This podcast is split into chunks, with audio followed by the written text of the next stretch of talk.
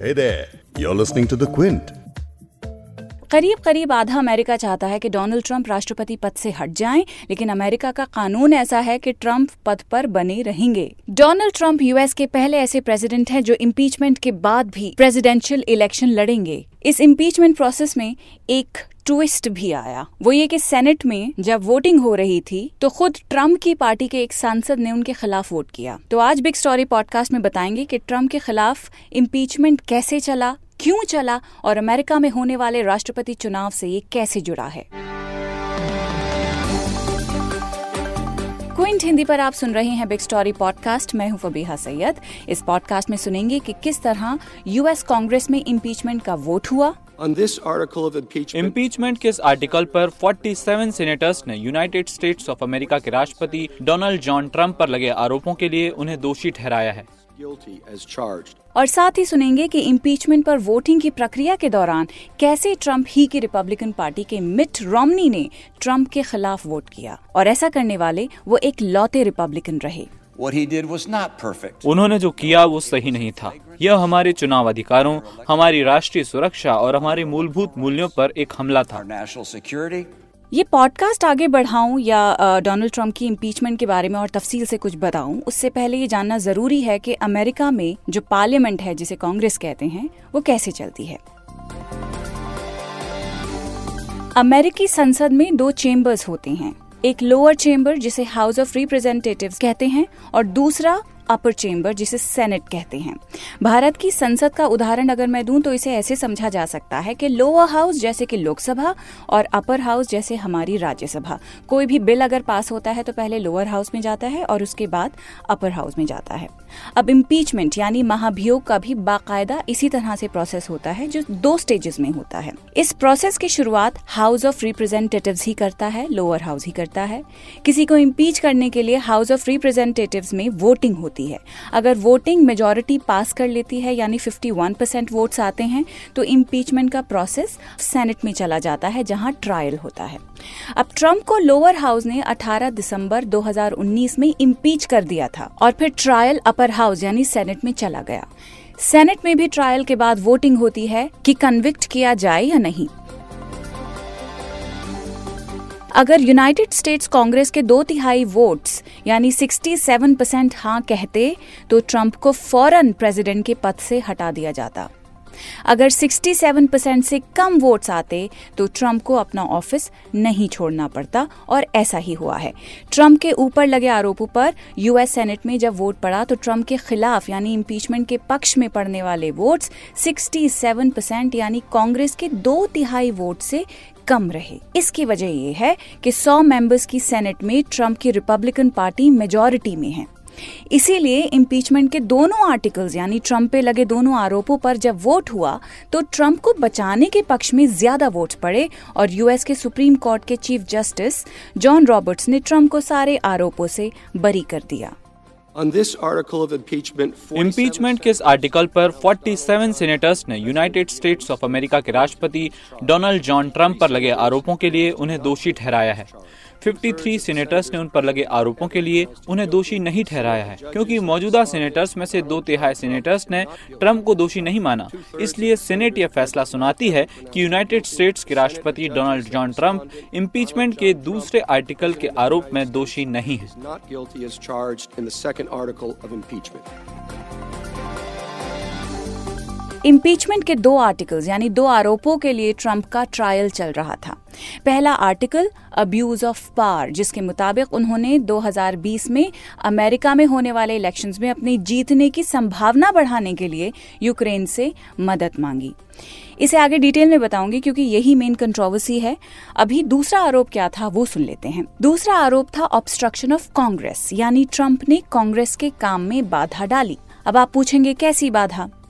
America का संविधान Congress के लोअर हाउस यानी हाउस ऑफ़ रिप्रेजेंटेटिव्स को इम्पीचमेंट की पावर देता है। यानी अगर लोअर हाउस के मेंबर्स यानी रिप्रेजेंटेटिव्स के बीच सहमति बन जाती है कि किसी प्रेसिडेंट को इम्पीच करना है तो वो ऐसा कर सकते हैं। ऐसा करने के लिए हाउस सपीना यानी समन्स जारी करता है। व्हाइट हाउस से उन डॉक्यूमेंट्स की मांग करने के लिए जो जाँच में ज़रूरी है।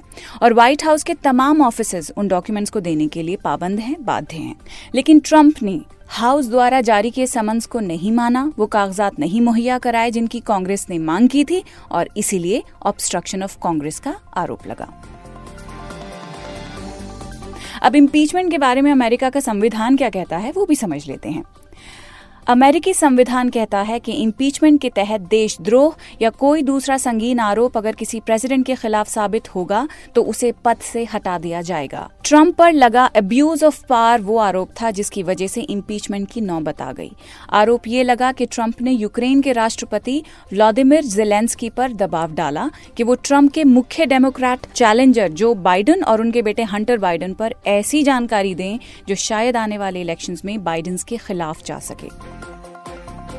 यूएस में प्रेसिडेंट के चुनाव के मैदान में दो मुख्य पार्टीज़ उतरती हैं डेमोक्रेटिक और रिपब्लिकन अब यूक्रेन का राष्ट्रपति अमेरिका में होने वाले इलेक्शंस के डेमोक्रेटिक पार्टी के कैंडिडेट के बारे में ऐसी क्या खुफिया जानकारी रखता है? जिसका फ़ायदा रिपब्लिकन पार्टी के कैंडिडेट यानी कि डोनाल्ड ट्रंप को होगा? अब इसके पीछे की कहानी के दो हिस्से हैं, या यूँ कहिए कि कहानी समझने के लिए आपको बस दो सवाल पूछने ज़रूरी हैं। पहला सवाल, कि बाइडेन का यूक्रेन से क्या रिश्ता है? वेल well, इसका जवाब ये है कि अमेरिका के former vice president Joe Biden के बेटे हंटर बाइडन ने 2014 में ब्यूरिज्मा होल्डिंग नाम की एक यूक्रेनियन गैस कंपनी के साथ काम करना शुरू किया। उसी समय इस कंपनी के मालिक को भ्रष्टाचार के आरोपों को लेकर इन्वेस्टिगेट किया जाने लगा। तो यहाँ तक तो क्लियर हो गया कि बाइडेन का यूक्रेन से क्या रिश्ता है। अब आते हैं दूसरे सवाल पे कि ट्रंप ने यूक्रेन के राष्ट्रपति पर दबाव कैसे डाला? 25 जुलाई को ट्रंप ने यूक्रेन के नए नए राष्ट्रपति व्लादिमिर जिलेंस्की को एक फ़ोन कॉल की। उस कॉल में ट्रंप ने उनसे कहा कि वो यूएस के attorney general William P. Barr के साथ मिलकर बाइडेंस के बारे में इन्वेस्टिगेट करें, वरना यूएस की तरफ़ से यूक्रेन को दी जाने वाली मिलियन डॉलर्स के मिलिट्री एड को रोक दिया जाएगा। अब फ़ोन कॉल पर दो मुल्कों के प्रेसिडेंट्स के बीच जो बात हुई, वो खुल के सामने कैसे आई?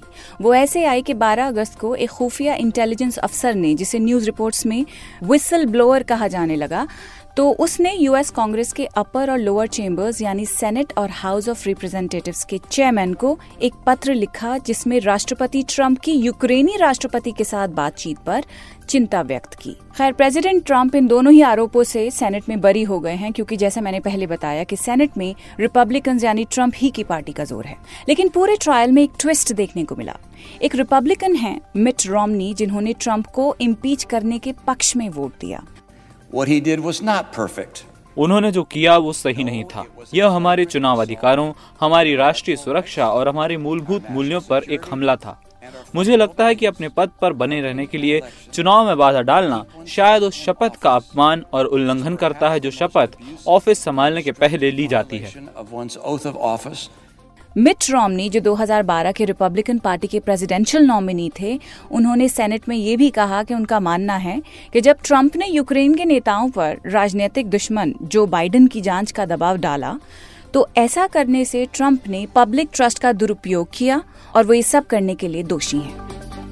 ट्रंप यूएस इम्पीचमेंट की प्रक्रिया का सामना करने वाले यूएस के चौथे प्रेसिडेंट हैं, लेकिन इम्पीचमेंट का सामना करने के बाद भी दोबारा से इलेक्शन में खड़े होने वाले पहले प्रेसिडेंट हैं।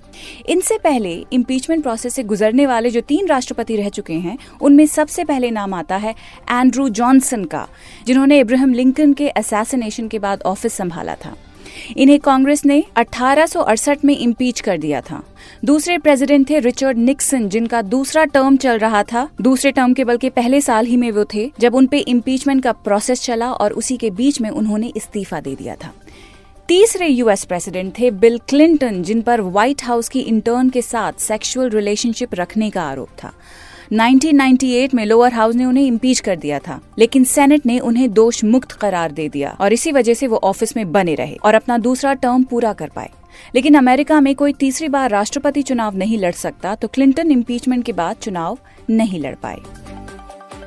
बहरहाल ट्रंप की कुर्सी बच गई है। लोअर हाउस ने उन्हें इम्पीच कर दिया, लेकिन सेनेट में भी। इम्पीच करने के पक्ष में जो 47 परसेंट वोट पड़े हैं, वो काफ़ी कुछ कहते हैं। खुद उन्हीं के सांसद ने खुलकर उनकी मुखालफत की है। अब देखना होगा कि राष्ट्रपति चुनाव में इस महाभियोग का प्रोसेस किस तरह से असर करेगा। क्या अमेरिका का वोटर अब ट्रंप पे भरोसा कर पाएगा? आज का बिग स्टोरी पॉडकास्ट यहीं खत्म करते हैं। हमारे सारे पॉडकास्ट आप द क्विंट और क्विंट हिंदी की वेबसाइट पर तो सुन ही सकते हैं। उसके अलावा गूगल और एप्पल पॉडकास्ट स्पॉटिफाई और जियो सावन पर भी। बिग स्टोरी हिंदी समेत बाकी पॉडकास्ट भी अवेलेबल हैं। फॉलो कीजिए सब्सक्राइब कीजिए। कल दोबारा मुलाकात होगी एक और बिग स्टोरी के साथ। मैं हूँ फबीहा सैयद।